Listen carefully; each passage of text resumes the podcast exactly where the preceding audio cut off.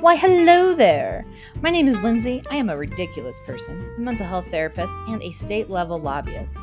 However, this podcast is not about me, it's about my dear friend Sarah. As kids, when we say the phrase best friends forever, we assume that means quite literally forever. But when Sarah's health starts significantly declining at the age of 34, I realized that phrase means something quite different. Chronic Friendship is the story of one millennial woman's failing health and the friend who loves her.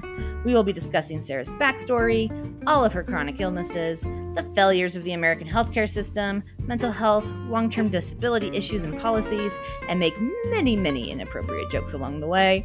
I cannot tell you how many inappropriate jokes we are about to make. We hope you stick around with us.